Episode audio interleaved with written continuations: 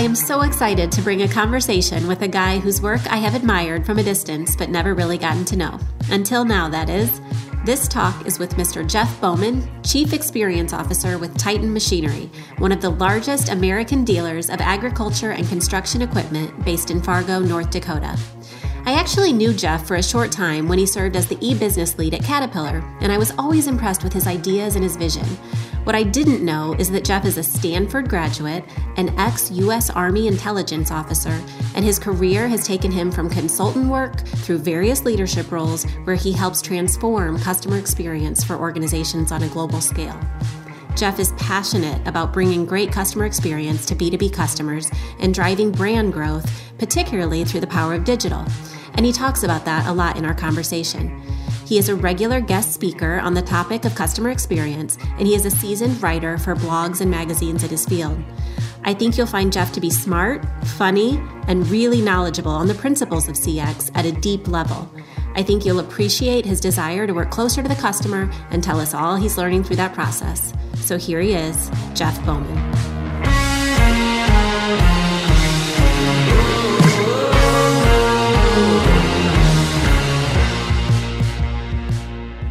First and foremost, we need to let everybody know what we're drinking here because this is uh, part of the idea. We're sitting having a beer. What's your beverage of choice here, well? I wasn't going to admit that, but I am having a beer, and I've got the Leinenkugel Summer Shandy, which is kind of my summer standby. It's so your- pretty much between, like, well, summer's pretty short in North Dakota, so I'd say between June and maybe August, I, I'll have a few summer yeah, shandies. but typically you're an amber guy. yeah, an amber beer guy, Yeah. like for the heavier, colder part of the year, Right. Which is the other nine months in North Dakota. Yeah. I go with the I go with the amber ales usually. Oh, that's good. Well, I'm glad you were able to join me for a beer here. Tell me the story of Jeff. What was your education? What got you into this space? So I did grow up in a small town in Mm-hmm. rural Indiana. Just wanted to get as far away from Indiana as I possibly could. So I figured that was going to be East Coast, West Coast, or overseas. I ended up out at Stanford. Again, that was as much probably for a distance away from you know my hometown and just wanting to get out and, and try some new things and meet some new people. So by the way, I trained as a public policy major. I wanted to be the president of the United States. I didn't know what that meant. Wow. Uh, I don't have the social media skills for it. So I went from Stanford to the military. I was uh, actually enlisted and I was going through ROTC training to get my commission. So I did. Uh, my focus, my specialty in the military was military intelligence. So I had some active duty training in military intelligence down in Fort Huachuca, Arizona, and some air assault school. I rappelled out of a helicopter. That was the fun part of just after college. And then uh, at the end of all that training, I finally got back into the now I need a job right. and interviewed with several companies and ended up at Andersen Consulting Okay. actually back in Indiana, Uh-huh. uh, out of the Indianapolis office. And so that was really where the career got started. Interesting. Andersen Consulting. They didn't care much about the rappelling out of the helicopter, but um, I had a pretty good background in math and statistics, and Okay. and so that's really the interest for me was along the lines of analytics. Mm-hmm. And so they sent me to the Andersen School to learn how to, wait for it, code COBOL. Oh, okay. Right. I yeah. think they had I think they had like a fast class and a slow class. And I was put in the code COBOL class. I'll let you decide whether that was the fast or slow. And then for my very first client, they said, you get an all expense paid trip down to Peoria, Illinois. And Oh even though I was from Indiana, I had to pull out the map and say, where is Peoria, Illinois? Yeah. And I did know a thing or two about Caterpillar, but not much. But Caterpillar was my very first client as an Andersen consultant. I worked in the parts warehouse and then I shifted roles and did some systems deployment. And so I, I hopped from coding to design of code to implementation methodology. And then finally, I got involved with the customer support agreements project that Caterpillar was trying to roll out in the late 90s. It was an opportunity to work with customers in different Yeah. ways, new ways. Right. And Caterpillar was at the forefront. Right. And so it was fun to be a part of that. So I was part of a pilot and I went to uh, Colorado and I helped deploy customer support agreements for Wagner equipment in How Denver. cool. In the field with the dealer. Yeah, that so that was my first exposure to a cat dealer outside of the parts distribution, and I ended up after about a year as a consultant working with Wagner Equipment. The VP of parts and service there had this great vision. His parts and service vision was aftermarket support for customers and how to use data and prediction That's and all these things. I got super excited about that. Said yes, I'll take the job. Denver was nice too. Sure. And so went out to Denver, uh, did that for a couple years, and I have to say I wasn't ready for it. Oh, really? And by that I mean the vision, the expectations were really high. The dealer wasn't ready for all that yet. I was 25 ish, maybe a little bit older than that, but not much. Pretty much thought that when you had the right idea, people should line up Right. rookie mistake. so I just wasn't ready for a dealer environment where, where it was a little bit further away from the whiteboard and and the concept. And so I went right into the wood chipper. Actually enjoyed the time, learned a lot. Didn't think at that time Wagner was going to move fast enough, Right. and I was definitely impatient. Okay. So I went from there and I did process consulting then for uh, three or four other companies Texas Instruments, Coors Brewing Company, some different software companies. Got to travel around, uh, which was a lot of fun, but it was That's process consulting. And that all brought me back to I did all this process consulting, microchips, beers, things I love. and I ended up like I couldn't get at that point the yellow blood was in me, right? It was like to me the most interesting challenge to take on was how I was going to serve the heavy equipment customer. Yeah. It was just at that point it stuck. And so I didn't care about microchips. I didn't care about beer except for I was drinking beer while I was working on heavy equipment problems. And so that was it. That got me hooked and I started to work then as a consultant Okay. for Caterpillar directly at in the global rental and used equipment group. Okay. And of course, I did that for uh, about a year or so, and then got really, I got pulled in again. It was like, hey, I mean, could you help us lead the process improvement for rental globally? And I said, yeah. Where do I have to live? And they said Peoria. I thought about it some more, Yeah. and then I came to Peoria, and that was the start of my nine years or so with Caterpillar. Started two years with the global rental and used equipment team, and then the last seven were with, I guess, what would just now be known as the e-business team. Well, first of all, let me say that listening to that story gives me so much insight into you and how you became Mm-hmm. focused and passionate about the things that you are. I mean, hearing you say, you know, that your love of analytics and systems and, you know, even process is so probably core to still what you do today. But it, It sounds is. like those were a lot of the sort of learnings that led into the e-business space. Absolutely. That for me, that knowing everything is moving toward digital or digitally enabled, you could do the two at the same time. You could figure out how to make someone's day-to-day work, their life better at the same time and using all the digital and data tools. And so Right. it's like but but you have to understand the process first. And you have to understand who they are and what they're trying to accomplish and then if you apply that all the digital tools and the insights to that, it can be a magical thing.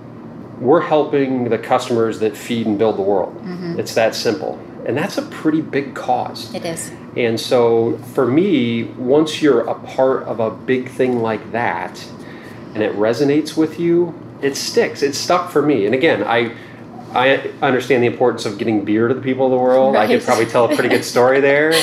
Um, and microchips. I mean, microchips, we use them every day. So Right. I'm in support of that. But there's something about the construction worker, the farmer, that are out there every day basically helping us move to the next level in society Right. even that seems honorable even noble right and so i'm like yeah i'm like i'll plug into that that's big enough i don't need to solve political problems That's awesome.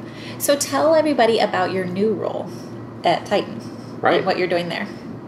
So i think my first uh, my first trip through and a heavy equipment dealer i wasn't ready for the gap that existed between you know current and future state and so for me taking a step back to the oem which is a little more conceptual it's a little more big picture it's a little more strategic in terms of time frame Sure, absolutely. fit better for me at the time Sure. Titan is, you'll have to check my stats here, but we're CNH's largest dealer globally. Okay. So we have 100 locations, about 75 in the US, and about another 25. I think it's closer to 30 now in Europe. So what that means is a little bit like a finning cat or a Toromont cat for cat dealers. We have the ear of CNH, and mm-hmm. so we have a good partnership. That's awesome. And so we have that close collaboration can get us there. That's so great. And it and it has It that has to. has to happen. Right. There's no plan the B. The customer requires it. Yeah. So yes, I think that now the imperative really is that the dealer and the OEM must go there together. Yes. If the dealer can influence a better understanding of the customer experience, Yes. I think that can be pivotal Yeah. for the OEM. So it's so interesting that you likened the OEM to product and the dealer to service because we've been having lots of conversations as an organization about what was traditionally branding, right? That was mm. product and logo and company and inside out is now turning into customer experience marketing and service branding and really those iterative touch points that's not a one and done. It's evolving. It's dependent on situational context and each individual has different expectations. So how does that kind of conversation creep into how you're helping communicate what your job is now as sort of customer experience champion Yeah, that's a darn good question.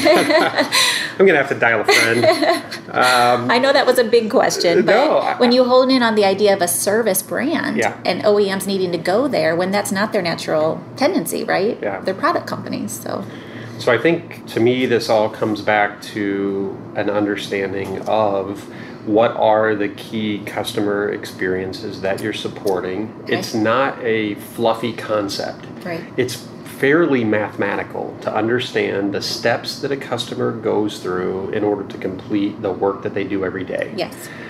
And so that understanding is really the cornerstone of everything else. You can have meaningful conversations with an OEM and collaborating to solve a problem if you have a common terminology, if you have a common common framework, that's the right word for for how you're solving that problem together.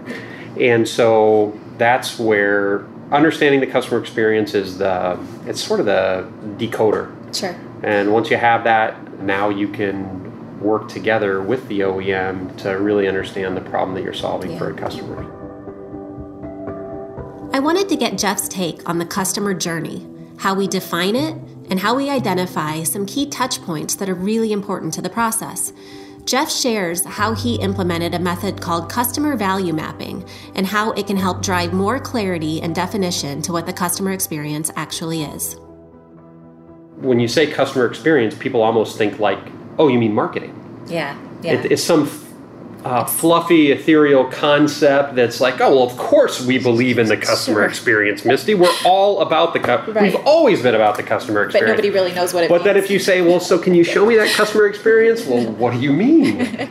this customer value mapping method walks through in just a rigorous way. You know, it's it's triggers, steps, roles, and outcomes. Yeah. So in terms of our customers, it was how they purchase their equipment, how they operate their equipment, and how they support their equipment. It's really simple. In fact, that's all that our customers depend on us on or on us for are those three things. Do they have the right equipment? Because sometimes it's not easy to understand that. We Yeah. can help them with that. When they have that right equipment, when they put it in use in the dirt somewhere, Yeah. are they getting the most possible performance out of what we've given them? So when they when they're operating the equipment, is Right. it they're getting high performance? And then on the support side, whether it's maintenance or whether it's something doesn't go quite right and the machine needs repaired, are we giving them the best possible experience there? And you could kind of sum up everything that a dealer needs to, how a dealer and an OEM in partnership need to support a customer with purchase, operate, support, mm-hmm. trigger steps, roles, and outcomes. Yeah. And that was the light bulb moment for me because then suddenly you can map all of this data and you can map all the customer communications that you want to do, which Absolutely. is brilliant for marketing. Like, where should I be engaging with the customer at? And what message should they get? And how should it be delivered? And all of it's knowable. I love that. So I think I shared with you, you know, Samuel has a passion for the heavy industry space as well, and there's so many similarities, regardless of industry, right? Just manufacturing companies in general deal with these three touch points you mentioned, you know, and so I guess what learnings have you had in making that a reality? Because it's one thing to craft a map on paper, it's another thing to try to define how to activate on it. Right. So, you know, we talk a lot about knowing your audience and building your personas and then crafting their end to end journey. But then the question we always get from marketers is, now what? So tell us a little bit about Mm. once you had that on paper, what you did to sort of build that roadmap. So, out of the gate, I think I probably treated it a lot like I did my first assignment with uh, with a dealer. I thought this is the right idea.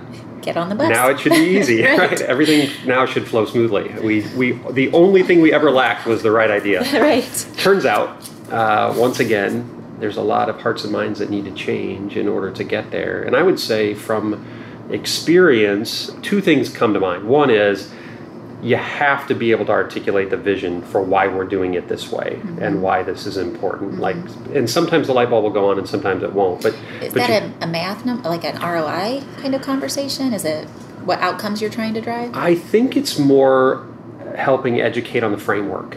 So there has to be some logical consistency to it. But when you start mapping out customer experience, the potential impact of that is game changing. Then the other thing, and this is where the, the team would, I think, notice a difference, is consistency. It's better to be consistent than perfect. Mm-hmm. I'm like a a rogue version or a bad version of Google Maps. It's like I'm always rerouting, and I'm like, wow, we could change it, make it a little bit better. Oh, we could change it and make it a little bit better. We could change it, make it a little bit better. And then my team would just get change fatigue, but not just my team. What about my peers, Sure, right? What about my boss? sure. But last week you said it was going to be like this, and so so the other piece of that is really you've got to stick. It's better to just stick with one core way of doing things for pick a period of time for two to three years. I mean, depending upon the project or the program or the initiative or what have you, maybe that's too long. Maybe it's not long enough. But my point is, don't frustrate people with constantly trying to perfect it. It is new, so I like just a steady drumbeat because people it'll eventually get through Yeah, if people have heard the same thing over and over and over again, then they start to say, "Oh, trigger steps roles outcomes, purchase Right. operate support." It just Yeah. starts to. But if you changed it four Yeah. times, like maybe we shouldn't call it purchase, maybe we should call it buy. Sure. Then it's like, well, people lose the thread. Jeff's perspective on the customer experience is so helpful for us as marketers to help us really clarify and define what we mean when we say customer experience. Following that line of thought, I wanted to get Jeff's take on technology adoption and how that impacts customer experience. This can be a pain point for a lot of marketers, and I found Jeff's philosophy and perspective to be really insightful. So tell about either in your past role or your current role how what kind of philosophies you guys have about that today as far as how you make decisions on what technology to purchase and then how do you make sure to activate it so you didn't spend money on something you can't use Right.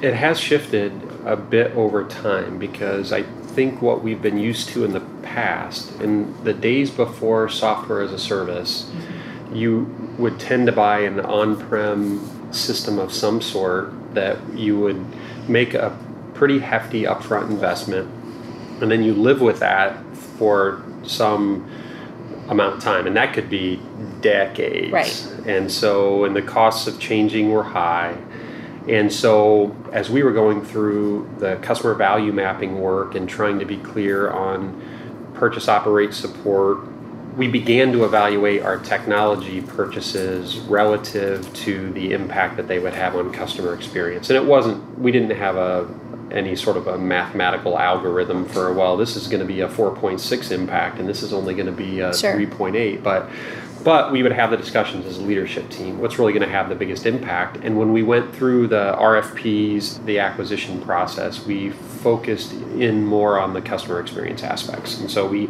we had a new true north in terms of Sure. what would prioritize our spending.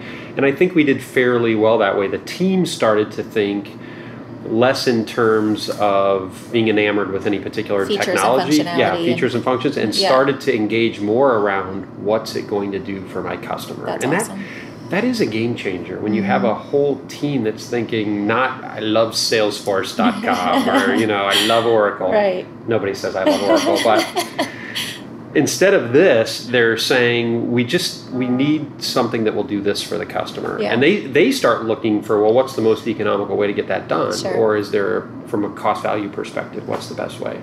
That's a game changer when you're focused on the customer experience first for exactly that reason, Right. because otherwise people get enamored Yeah. with technology, and they go to a few conferences. They get excited, and then they come back, and it's all about selling the technology, Right. and you've totally lost sight Totally. of customer experience. So that's a that's a key piece. Now, here's what's changed with software as a service now. So, for example, at Titan Machinery, we're not making investments in hardware and software on premise anymore. We're mm-hmm. going all cloud. All cloud. Yep. So with some small exceptions, but primarily all cloud. And there's still a switching cost, mm-hmm. but each service provider is now doing a much better job of opening up the data in a Sure. certain way. I think the service industry is standardizing the key processes, whether it's email marketing, whether it's social, whether they're all in a competition to win in the services market. Yeah. And so when one of them has a good idea, the other follows quickly. Yeah. So you end up with similar sets of Yeah. features and functions and so forth. And if you try it for a few years and you need to go in a different direction, customer experience or whatever, or some, one of them disrupts the market, it's not as make or break as it was before. Yeah. I think as long as you understand the general concepts and functionality of the tools, then you can make an, any of them work. Uh, really. I think so. And, and again, if you don't understand the experience and you say, well, we need CRM, Yeah. first of all, danger. yeah. When you say we need CRM, Yeah. you're in dangerous territory. Yes, exactly. Something's about to go wrong. Yeah. CRM is definitely a dirty word right now in the industry, but when you think about automating those touch points or having a place to store the customer behaviors so that you can trigger, or even just the integration of marketing and sales, right? You were telling me on the way over here how important that is. So tell me some of the specifics on how you're leveraging the capabilities of technology to kind of make those interactions easier within the organization, but also to the customer. So I'll use CRM as sort of this pivot point here because I think CRM is a great example of what happens when you try to apply technology where you don't understand the experience Right. because it is customer relationship management, It do- right? yeah. I mean, It you like really understanding the customer is at the center of that. Yeah. But when you haven't done the work around what a customer really needs, the value of it starts to diminish. So that's a that's a great starting point and something that we're going through today at Titan, which is we've had marketing and sales cooperating but disjointed from a workflow perspective, right? The marketers are off making sure that the customer understands the message and maybe generating leads. I mean, certainly generating leads, but then the there's funnel, this yeah. clunky handoff to the sales department that's like, well, what's where did this come from? These are crap, right? Yeah, these are crap. That's the standard response, and that's gotten better over time. But what one of the things that we've done, we're doing now, is sitting down on a it's a monthly basis. Actually, we have a bi-weekly CRM call specifically because that process is so hard to solve to get on the same page between marketing and sales and we've got a monthly meeting with the sales team and marketing to look at our the bigger initiatives and the point to all that is to be able to align with sales on what the outcomes need to be for the customers. That's Absolutely. it. Like what what are we trying to accomplish together? Yeah. And then let's back off from that to understand what needs to be done and what do you do? And so what does external sales do or field sales? What does inside sales do? And what does marketing need to do? And they're all the same team. Right. so I love that you're doing that work because a lot of organizations want to, but it's hard and it takes that sort of ongoing commitment. How do you create consistency throughout the nation when you have all these different independent locations and regional salespeople and that sort of thing? And it sounds like you even have some global aspects to your business. So, We do. any pointers as far as like how to create consistency when it's geographically so spread out?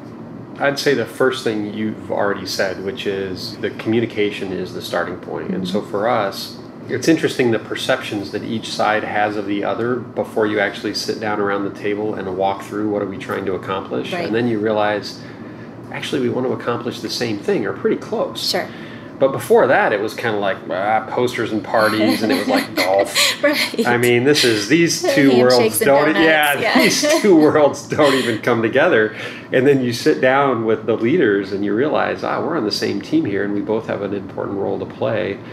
So I'm gonna I'm gonna cheat a little bit here because one of the things that we've done, and this is a little bit this is a little bit of an Uber strategy here, is that we're re-engineering that marketing to sales process step incrementally. We are in the process also of implementing uh, a dealer management system, so Okay. our, our ERP system. Yep. Our plot is to really tighten the screws on the process. That sounded a little punitive. but to really tighten our shot group Right. with the process by making the system workflow just really easy Yeah. and and making sure that it supports the end state Sure. but also that for the user on the dealer side and then ultimately for the customer experience that it's just really easy so but we are using the technology to reinforce the process Sure. and so in a, in a way that when I say we're cheating, I mean you you don't want to implement technology and then follow technology with process, but at the same time, technology can be An enabler. a critical Yeah, enabler, yeah. and so that's what we're doing. I think And, that makes uh, total sense. You're improving the customer experience for your inside people just by making that easier. Awesome. Tell me what is inspiring you right now, either in work or life. Well, I have eight kids, and so I've got Eight some. kids. I've got some different inspiration to draw upon. And What are the so, ages? Uh, they range from 26 to six. Oh my gosh. With the kids these days, we've had the girls, uh, Eva and Jet, Eva's seven, Jet six, in multiple camps this summer. But the thing that's inspiring about it is they're going to singing camps, art camps. This week is invention camps. That's fun. But I'll use Jet as an example. Jet will be, Daddy, we need to invent something. And of course, it's like, I don't know if this is part of being Gen X or what, but I'm like, well, you got to have a business case for that. I mean, you don't, you don't want to go there, honey. Teaching her The bureaucracy that's involved with this will overwhelm and cripple you. So Yeah. maybe, but if you don't do that, and this has been uh, very rewarding for me just to learn, like Jet will then come up with like seven or eight rapid fire examples of inventions, and some of them have been done before. It's like, well, why don't we put a fan on top of your laptop? And I'm like, ah, I think it's been done before. I'm like, all right, all right, all right. Then she's like, well, okay. Why don't we have a, a grab it device that's really sticky so you can reach things on the top shelf? But she will go rapid fire succession through things like completely unencumbered by so cool. all the pessimistic, cranky Yeah. bureaucracy, you know, embattled Right. people out there. And so it's just inspiring to see my daughters like not think about any limits That whatsoever. is so cool. I think Yes. uh, in our jobs, we don't live in that blue sky space very long before we add all the requirements on top of it. That's so right. Getting people to, we call it popcorn brainstorming, where no idea is a bad idea, right? But it sounds Right. like your kids are bringing that to the surface for you this and summer. really let that happen. You know, this past weekend I was unpacking some boxes. We were cleaning out my mom's attic, and I found a book I wrote in about fifth grade with a bunch of speeches I wrote. And it was just like, gosh, what happens to that? Somewhere along the way, that, you know, fearless imagination. Yeah, it's So- so, it's so important, and when you it, certainly in life generally, but then when you'll find that you have certain people that haven't been beaten down uh, that you work with every day, and just using that and tapping into that is uh, it's good for the soul. Yeah.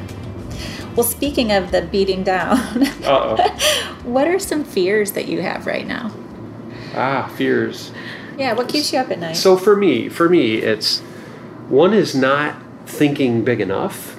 A lot of times, solving a little problem takes about as much energy as solving a big problem. Sure. Uh, so I, I think not reaching far enough in terms of what you're envisioning. Yeah. And so I, I think too many people, again, to the last point about inspiration, be unencumbered and go solve the problem that needs to be solved. And people want to connect with solving something meaningful at that level. So I, I think that that's definitely one of them is that I, I'll look back and say, man, you didn't reach far enough. Because of the pace of change these days, it's going to catch up to you so quickly. and it's so much as possible Right, now. right. So much as possible. So it's easier to leave something on the table Sure. than it is to go too far. Absolutely. And so I think one thing is, especially for leaders, it's it's not to be way out ahead of your headlights, but it's to understand that like where you're going is mm-hmm. actually beyond your headlights. Right. So You can't see it yet. you can't see Next it yet, but that doesn't mean you need you should be thinking out in front of your headlights. That's where you're going. And how I'd- do you surround yourself with the people that can help you get there?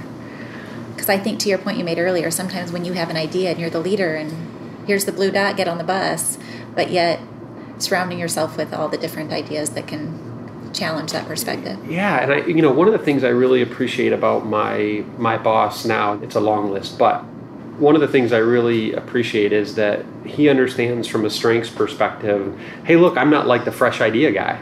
Yeah. That's why you're here. Right. And so I think the balance is important. Don't surround yourself with status quo people, Yeah. or you will get exactly what you've got. Yeah. Well, you- guaranteed. You are the idea guy. I'm going to ask you about that in a minute, but some leaders think I'm the leader, therefore I need to be the idea guy. I'm the leader, therefore I need to be the execution guy. I'm the leader, there fill in the blank. I'm the leader, therefore I need to be everything to everyone. sure. And it's it's even more strategic to very clearly identify what you're not Right. and figure out who you need around you. And be highly in tune. with right, right. I think that's so important.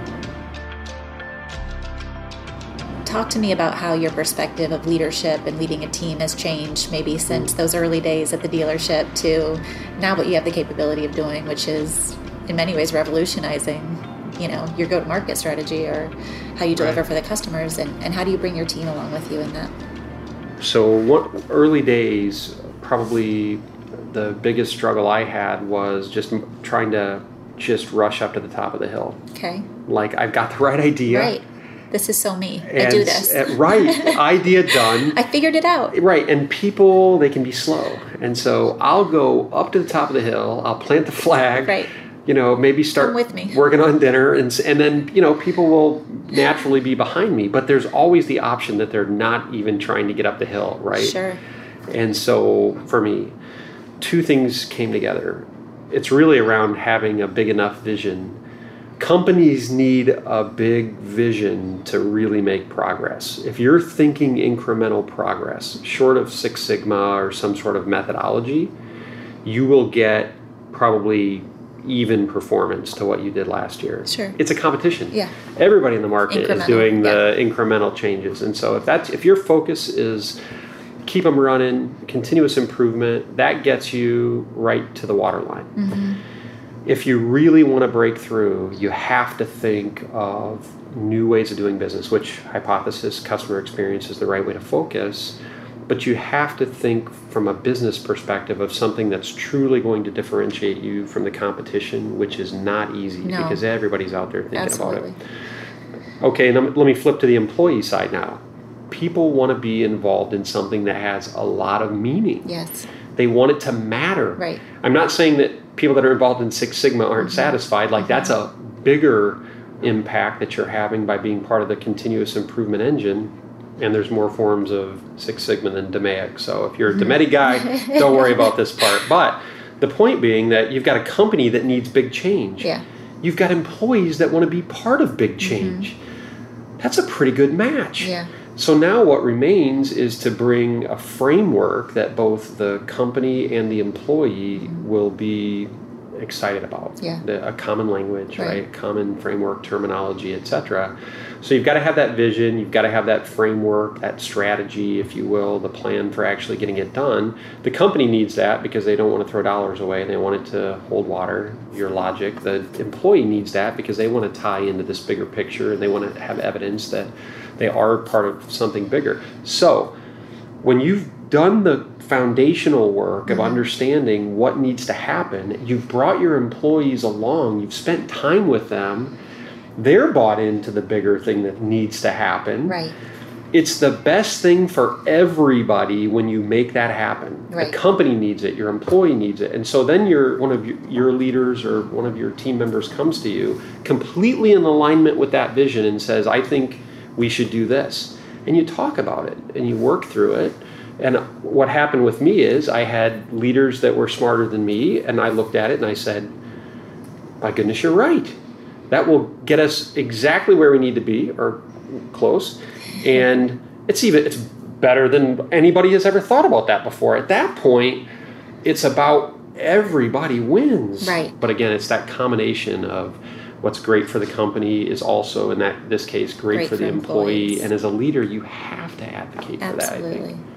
And I think t- in today's day and age, everybody's so focused on data and technology and in that execution space that sometimes we just don't take the break and say, what is that big vision you know and that's where creativity still comes into play i mean you've mentioned uber a couple times in this conversation amazon is what the best customer experience in the world that's Yeah. their vision so Top- how do you think loyalty. big enough in that equation and you kind of hinted towards that too really good advice to everybody listening today. First of all, I just want to thank you because this has been an awesome conversation. You've just been a super interesting interview, and I hope we can keep in touch. Thanks, Misty. It's been great to be here.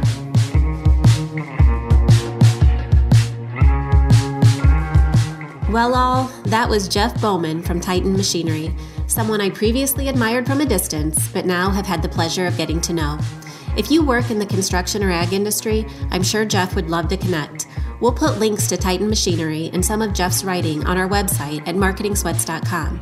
There, you can also find links to all the available episodes of Marketing Sweats or visit smanel.com to learn more about us or get in touch. In the meantime, I thank you for listening, and I want to tell you about our next episode.